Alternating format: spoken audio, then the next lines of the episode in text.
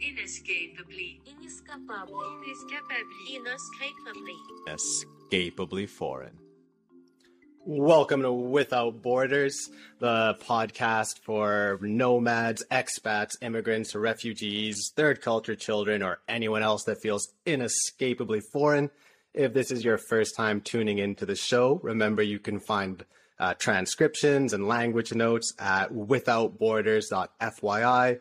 There you can also find a bunch of essays and stories. Today, oh wait, I got to mention my name. I'm Nolan Yuma. Uh, and today I'm here with Keaton Jackson. Uh, Keaton Jackson has lived in Australia. He's lived in France and he's pulled this all off working as a landscaper, but he's currently getting his piloting license. Uh, Keaton Jackson is a son to my parents and a brother to me, so I'm pumped to have him on the show. Keaton, how are you doing today, man? Oh, I'm doing well, Nolan. Uh, thanks for having me. Um, yeah, I'm just super excited to be one of your first few guests on your podcast, Without Borders. Uh, been following you for a long time. Obviously, I know uh, the ins and outs of um, your writing, uh, all your, The your dirty stories, deets. the dirty deets, exactly. So, no, I'm looking forward to uh, spending the next little bit uh, chatting about whatever we come up with. Nice, man. So why aren't you at work today?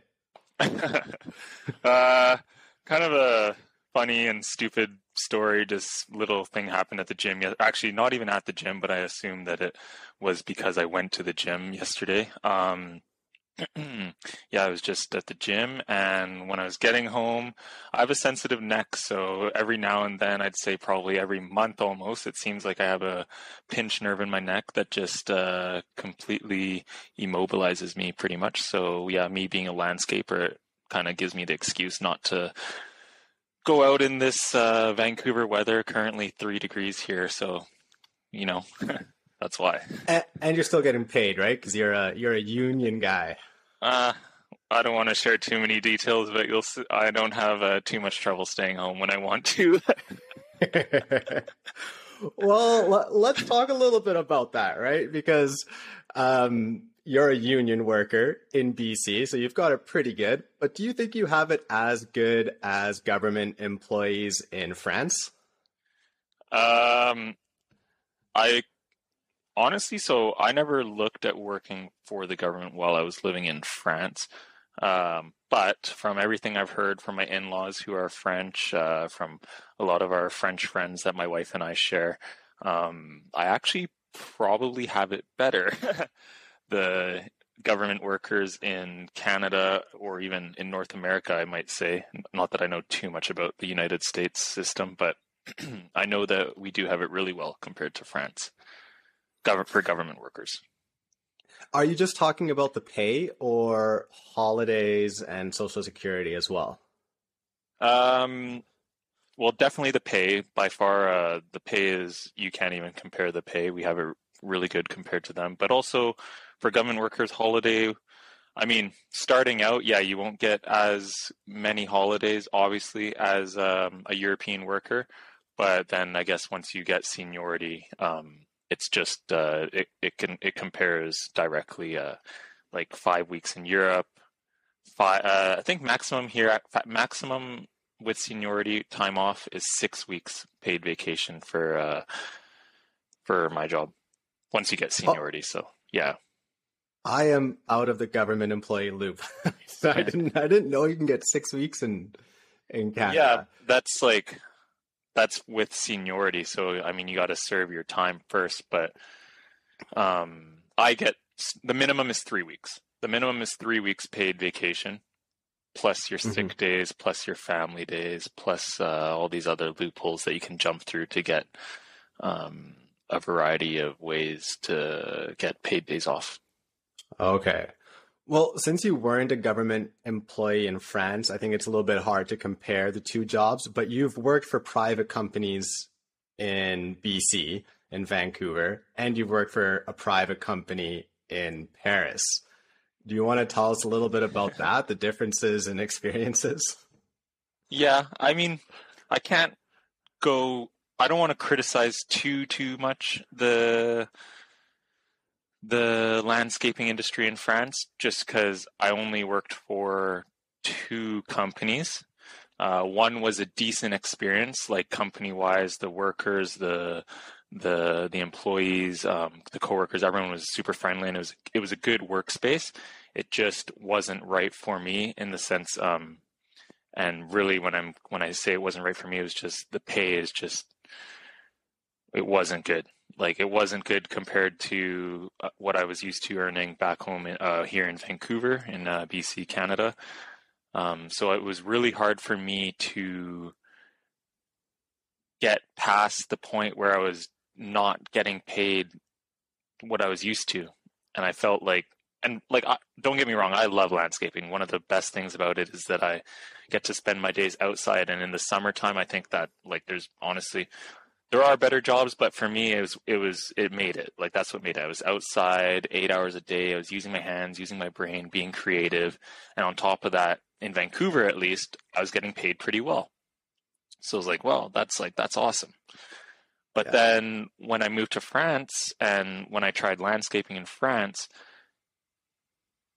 the work was hard or the work was the same and I was enjoying the work. The hours were longer and then the pay was worse. So to me, I was like, well, I don't enjoy the work enough to be like getting paid not as well. Like at the end of the day, I was felt like I was I was working essentially for less than min- minimum wage is what it felt like, even though it was all legal. Because in France, they had this system where you didn't get paid for your travel time um, and then, so yeah, in landscaping, obviously, there's a lot of time where you're spent in the truck uh, going from site to site if you're not at a site all day. So it ended up being like I would have to be at work at seven o'clock in the morning, and yeah. then which is fine, that's normal for landscaping. But I wouldn't get I wouldn't get to leave and be in my car on my way home until five thirty or even six o'clock. So that's is that like, also because you get the what is it a two hour lunch break or something? No, not in not in um not where I was working. Oh, so shit. so yeah, so yeah, we'd get an hour lunch break, but still, say say I started, I have to be at work at seven. I have to be at my job place at seven o'clock, and I don't get to get in my car until we'll say 5.30 to 6 o'clock that's 11 that's 10 and a half 11 hours minus one hour for lunch because that's normal. That's still nine and a half uh, hours or 10 hours, right? That's a long day. And then your pay is only getting paid. And, and I don't know the exact exactly how it worked, but I, at the end of the day, I was only getting paid for um, an eight hour day, but I was still there for 10 and a half, 11 hours. You know what? You, know, you see what I'm saying? Yeah and the pay wasn't that great to begin with, even based on an on an eight hour day. So, anyways, that was a bit of a rant. Um, no, but... all good because I feel like so many people have this idea that in a lot of European countries, especially a country like France, that they have certain like socialist type safety nets, right? And that if you're working a minimum wage job, you can still have a pretty good life. But it seems from your experience that with a job like landscaping, which is usually a little bit lower paid than some, right? Uh, you had a much better life in Vancouver, which is an incredibly expensive well, city. Well, here's the thing though, is that if I actually tell you my salary, I actually, what in France's perspective, I actually was making okay money.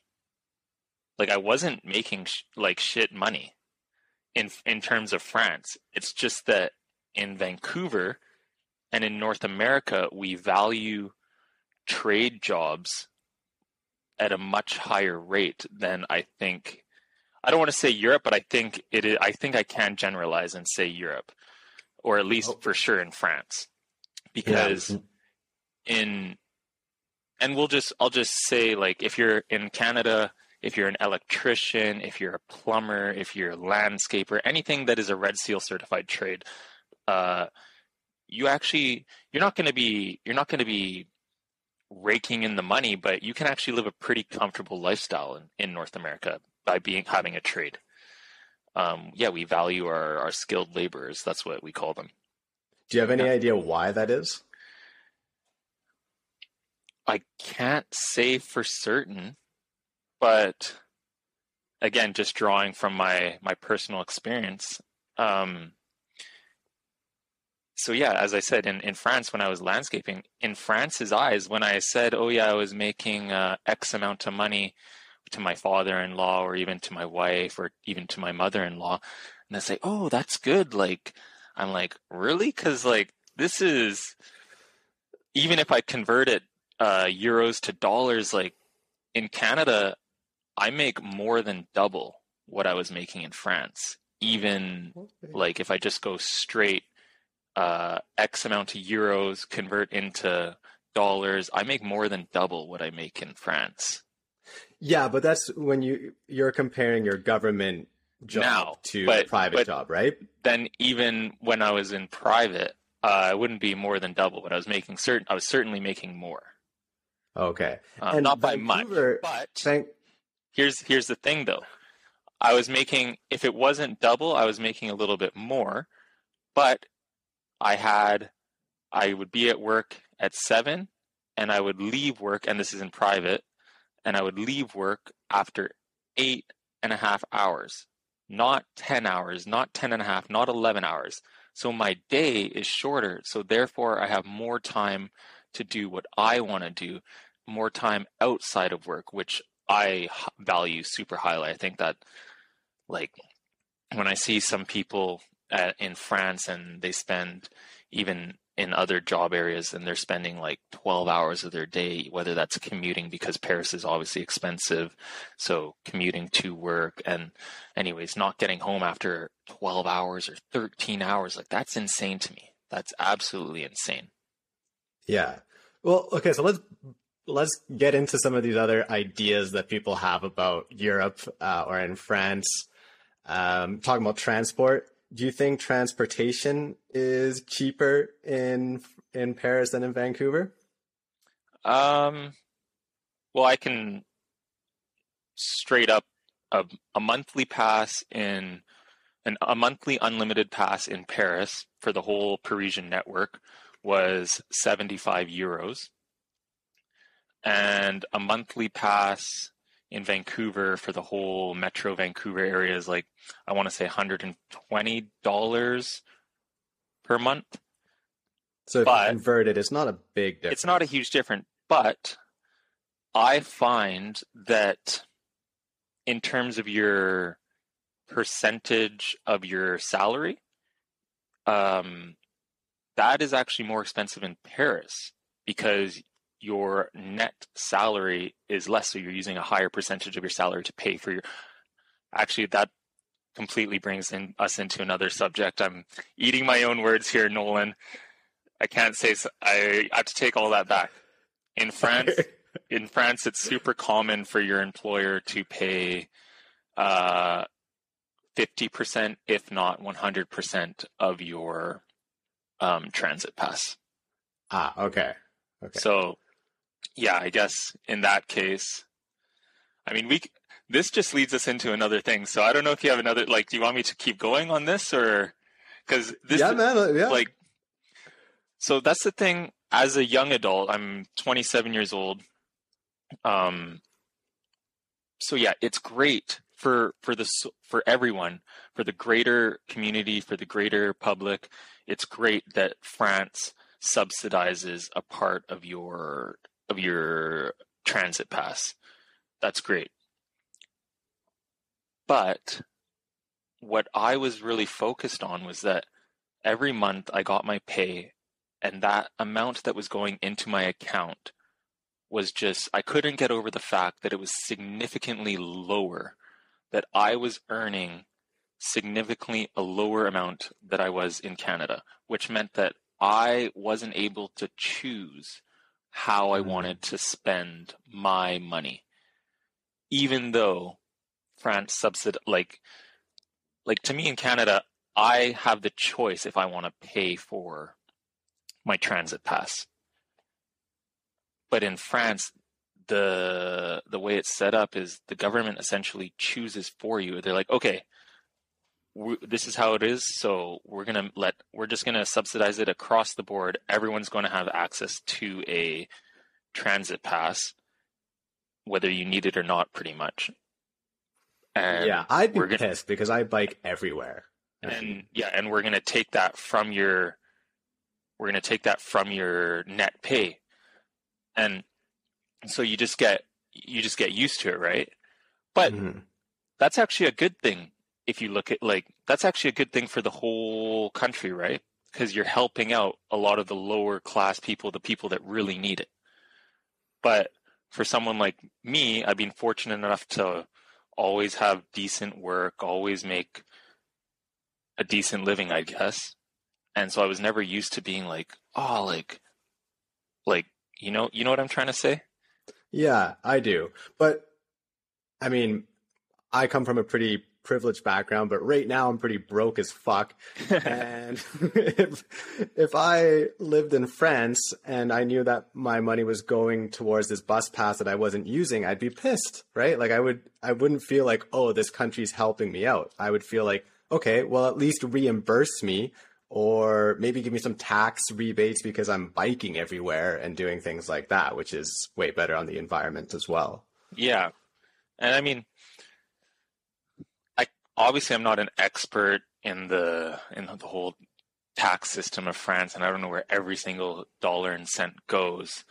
Um but we do know that French I think are the like one of the highest taxed countries in the world and that they love to complain about their taxes. I love to go on strike. so so obviously there are people in France as well that aren't content with their situation. Yeah. Um but from a North American perspective, we always kind of mock them and we say, "Well, why are the French always on strike? Like they have it so good over there." But do they? You know?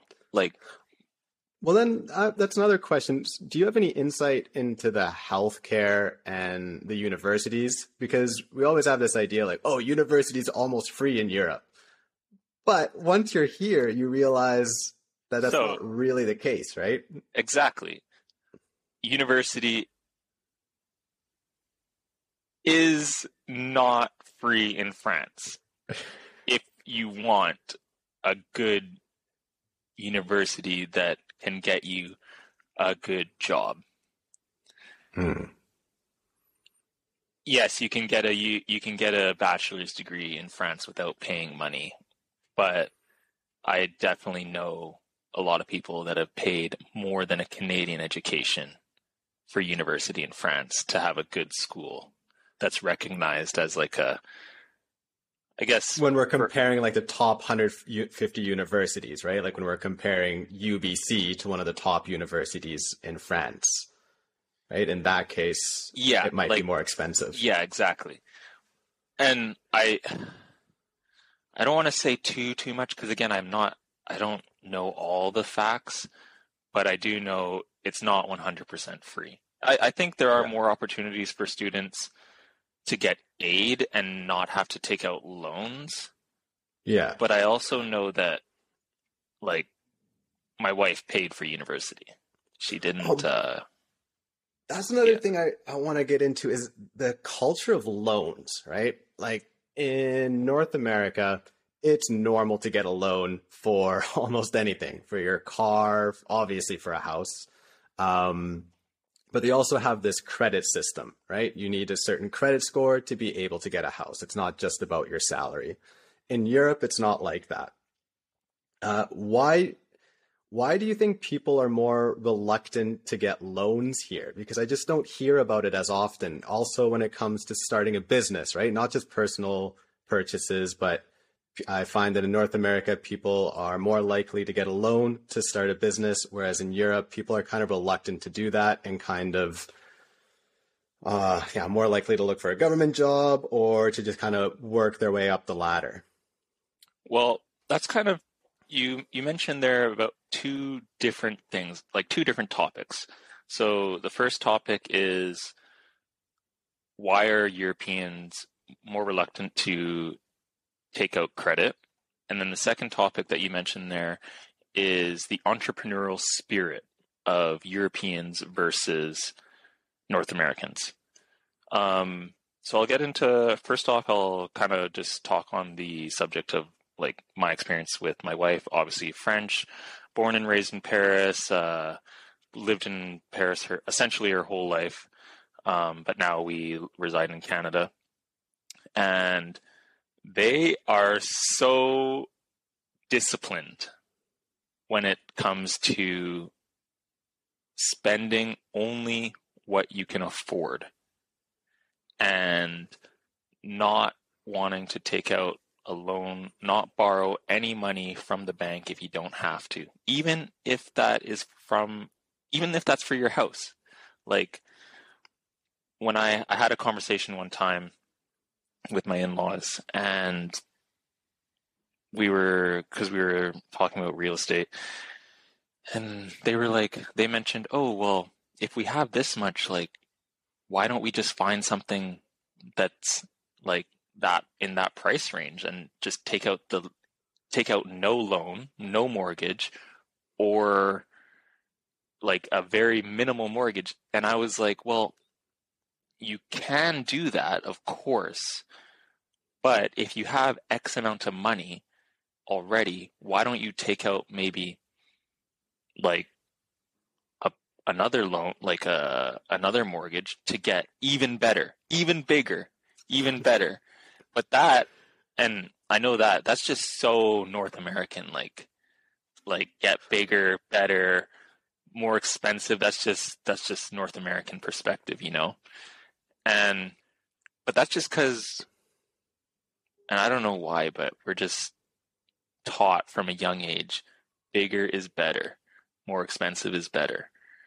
So I don't know why exactly they're I don't know if it's better or not to to not have a credit system or if it is do, more advantageous. Do you want to get into the entrepreneurial spirit side of things? Because I have another question that you mentioned to me a little while ago about the housing. But do, do you want to get into the entrepreneurial spirit first? Um, yeah, it's just brief. It's like I find I guess this kind of goes back to the American dream, right? In North America, we're taught from a young age that you can be anything you want, just try hard and you will succeed. Saying goes something like that. In France, I don't want to generalize too much again. I'm just talking from personal experiences, but yeah, yeah. Apparently, in schools in oh yeah, another thing in schools in Canada, they never actually get mad at you. Like they never actually put you down. If you do something wrong, if you fuck up, they don't actually like say that you did a terrible job. Where apparently in my wife's school or in my wife's education, uh, she would say that yeah, if you did something wrong, like the teacher let you know lets you know that you you did a bad job, like it's not good. with with more than a letter grade on your on your piece of paper like it's like you get actually kind of i guess i don't want to say shamed but yeah you you feel like oh yeah that wasn't good it's true man and that kind of breaks that whole notion you know like the european softy and the north american hard asses but i find in europe like kids get treated um well just as you mentioned like it's way more straight up. Whereas in North America, it just gets softer and softer in the school system. Yeah. And apparently, so when I was living in in Paris, I would always kind of come home and tell my wife, "Oh, like how work was, of course," and and sometimes I would receive compliments or and I would kind of pass that on to my in-laws and whatever, and they said, "Oh, you received compliments? Like, wow, you must be doing such an excellent job." And I was like, "But isn't receiving compliments normal?" And yeah. here, like everyone's telling, even if they don't here in Canada, even if someone doesn't like what you did, it's always like, "Oh, that's so nice." Like, but in I guess in Europe, like dishing out compliments isn't as common maybe as it is here. Yeah, because I remember in Canada, like if I if I failed a test, you would still get a compliment. It would be like, good effort. good effort meant like, you fucked up, kids. Yeah. So I don't know. I think, I think, and like as you mentioned, maybe in France, uh, people are just more content with just working for someone else their whole life and finding a job, working their way up, and grinding. Whereas here, I mean, of course, there's entre- entrepreneurs in Europe. Like, let's not let's not mix this up. Like, of course, there's Yeah. people that are ambitious and and want to do this. But I think here in Canada, every if you ask every single person, I think everyone just wants to. Oh, I want to be my own boss one day. I just want to make my own company. Like, like I don't think anyone wants to is just happy just you know grinding away here like fuck yeah like i want to be my own boss one day i want to do what i want on my schedule and i do not want to work like 20 years in the same company that is ugh, i don't want to do that so yeah yeah. Well, let- let's tie this back into the bigger and better, right? North America, everything's got to get bigger. If I can't afford it, I'm just going to get another loan and get something bigger. Which makes me think about something you mentioned, well, briefly just in a text message. You said you wanted to talk about it. Um, this culture of wanting to have um, your own home. So not not even an apartment, right? Like a stand. What do you say? This stand uh, a single standalone home single dwell single dwelling family home Yeah, see, The I've white- lived in Europe so picket. long. I the white The picket, white picket fence, uh, you know, the, the driveway, the garage, the barbecue out back. That's yeah, the North American in, dream, I lived right? in Europe so long, I forgot the word for standalone house. It's probably better everyone thing. lives in a. Okay, so what what what do you think about that? Why why do we have this in North America? And it's not just North America. Um, in one of the previous episodes, if anyone listened to it with uh, Walden Hudson, he talks about how people are obsessed with that in New Zealand. Um, there, like in Vancouver, I don't know what the median house price is right now, but it's over a million, right? And in New Zealand, he said that it's like that in the entire country. And young people are still just committed to buying a buying their own house. Whereas I feel in North America, I know what you're saying. Like people still want it, but I feel like a lot of people from our generation have just given up. Like I'm never gonna afford a home. Well, But here's the thing though. Giving up is not the same as still wanting it. Like like I feel like myself and my wife like even if we could afford a family house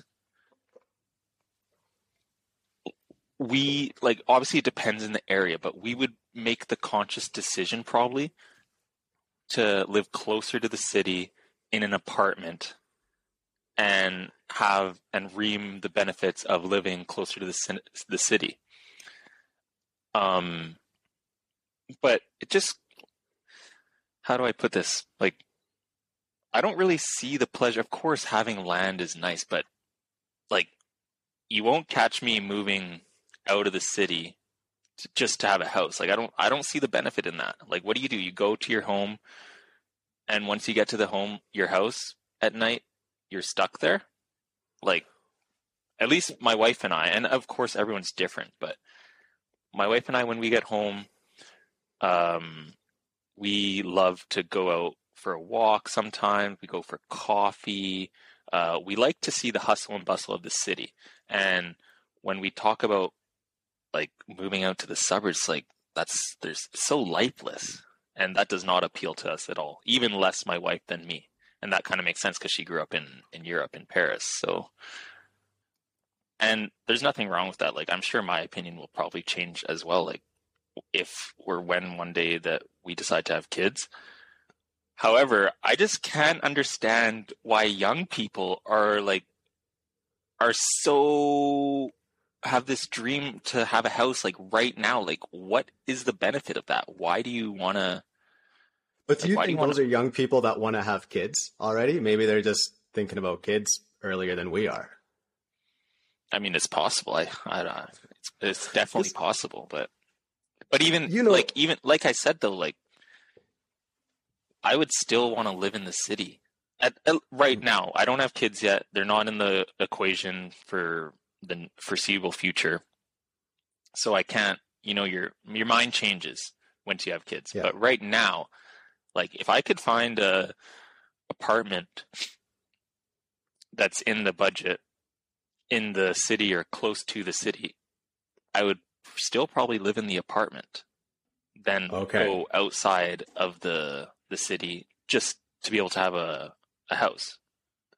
Well, for me right now, like I'm, I'm so happy here in Spain because we have that apartment culture, right? Almost everyone lives in a little apartment or or a big apartment, but everyone is in the city, and it kind of contributes to this feeling of equality in a sense. And it's just easy to get around. It's easy to get to your friends' places, and on the flip side, I think about when or not when, if I'm a father, I would probably be like the North Americans and the New Zealanders and go for the home because I just think about my happiest memories as a child and my happy, happiest memories weren't in the city, they were at home. But of course, I grew up in a home with a pretty big piece of property. Now, you, I think you have better insight on this because when you were younger, you lived in the city and you also lived in well you were my neighbor at one point right um Yeah. so now if you think back to when you were a kid like did you like it more in the city or did you like it more in the suburbs well the suburb we were in was more like a rural suburb right we were like Yeah. half in the forest Yeah, so I mean, there's pros and cons to to everything, right? But I have memories, of course, I have great memories obviously with you in our in our like whatever you want to call that. I don't even know if rural suburb counts like you like uh we but are those memories because of the bond that you and I share and our other friends that we share in that area? Or is that just because or is that actually directly linked to where we where we lived, right? Well, yeah, that's the thing. I gue- I guess we need to be specific here because if I think about in the future, if I had the choice to live in an apartment or in like some fancy suburb, but like, you know, everyone has their white picketed fence and, you know, it's like clean and blah, blah, blah, that doesn't attract me at all. But I'm talking about more like rural, the way we grew up, where you walk out your door, there's a bear in front of you, uh, you bring some bear spray with you, and you go Yeah. for a hike, right? That kind of lifestyle. I want that for my kids more than living in the city, I think. I mean that's that's totally fair. I for I find it so hard to talk about where I want to live and like of course I would yeah, I wouldn't mind living outside of the city or in a small town of like where we grew up of 40 50,000 people, but to me my brain automatically goes to well, if you live in a small town like that, what do you do for work if you can't work remotely? Um, sorry, I can't. I don't know if you hear these dogs or not, but they're just going off right now next door. But if you can't hear them, that's great. No, I, I can't hear those. That's good. Okay, all good. Um, yeah, but so in the city, I find like there's also the people that are you surround yourself with, and you're exposed to a wider variety of people when you live in a bigger in a bigger city, which we know very well. Um, so like all yeah, when you when you choose where to live, obviously you have to take all that into consideration. I- I mean, like I don't know. Yeah. Well, let's talk a little bit about that being exposed to a more diverse group of people because, well, I'm white, but when I lived in Verdun, I experienced like a type of racism when I was a little kid, just because I was European. I was that little European fuck, right? Little foreign fuck. Sounds rough, but that, that's just what kids said, even when they were eight years old, right? And I was never allowed to hang out with the kids, but also because I had pretty strong opinions. You know, the boys always wanted to play war games, and I'd be like, oh, like, we shouldn't be uh, turning, we shouldn't be trivializing war. It shouldn't be like this. And I would go play with the girls and start drawing and things like that. uh, so obviously I got made fun of just for my personality as well, but it definitely stemmed from being European. Like I even got made fun of for having Nutella sandwiches, right? Those were called shit sandwiches, diarrhea sandwiches. Um, and then uh, the high school came around and it was a little bit more cool to be to be different and also I went to a pretty diverse school. But then when I came to Vancouver, I was like, holy shit, finally, why didn't I grow up in a city? Here people um, not only respect you if you're different, but it's almost an advantage. Right? Like people are really into learning about different cultures and kind of this yeah. Sorry, sorry, I didn't want to cut you off, but another no, go, thing go I, ahead. I want to add as well is like I feel like if you grow up in a small town, you have less chance of leaving that small town and more of a chance of staying there. And to me, I will t- I will basically if my kids want to go to university after high school, the first year university, I'll say fuck that. You need to take time to like go travel. Like I will probably insist on my kids traveling. We're going to have to end the episode a bit more abruptly than usual today because originally we were going to split this into two episodes, but we had some internet issues. But please tune in next week because I'll be talking to Keaton Jackson again and Dexter Doherty, who's an Oxford graduate that moved into social policy and strategic foresight. We're going to talk some more about his experience in France as well. And remember, you can access the transcript at withoutborders.fyi. And remember, I do rely on subscriptions to make this all possible, so please subscribe to withoutborders.fyi, links in the description.